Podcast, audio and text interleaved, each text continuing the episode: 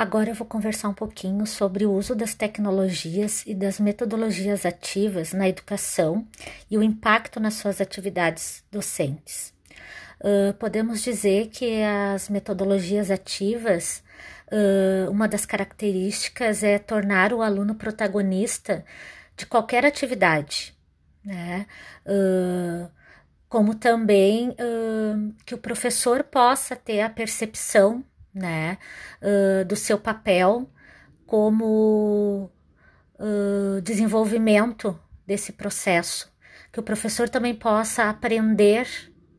né, com, com, com essas metodologias, uh, não é só modificar a forma né, de aplicar, mas também de perceber a necessidade de cada criança, né, de cada momento, né, uh, não reaproveitar o seu planejamento, né, de dois anos atrás, mas sim buscar o seu planejamento de acordo com a necessidade que estamos vivendo no momento, para que a criança ela possa ela uh, interagir, né, uh, fazer parte, né, do seu aprendizado, ela ter essa inserção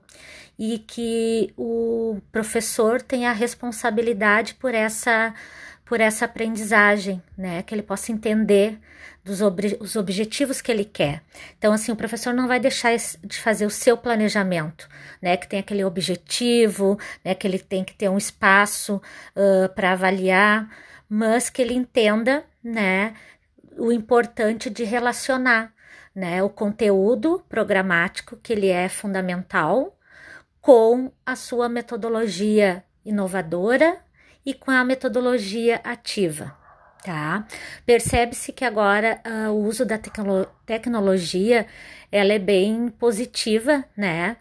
Mas a gente percebe a grande dificuldade tanto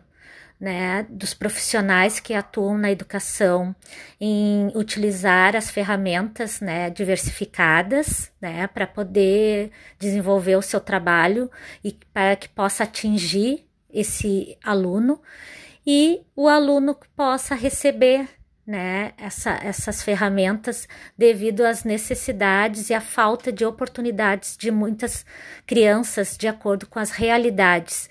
que prejudicam, né, em alguns momentos esse esse processo, né, de aprendizagem. Mas acredito que a tecnologia, né, não não não está apenas na internet, né, no computador, mas nós temos uh, vários recursos, né, que são fundamentais para o desenvolvimento dessa aprendizagem.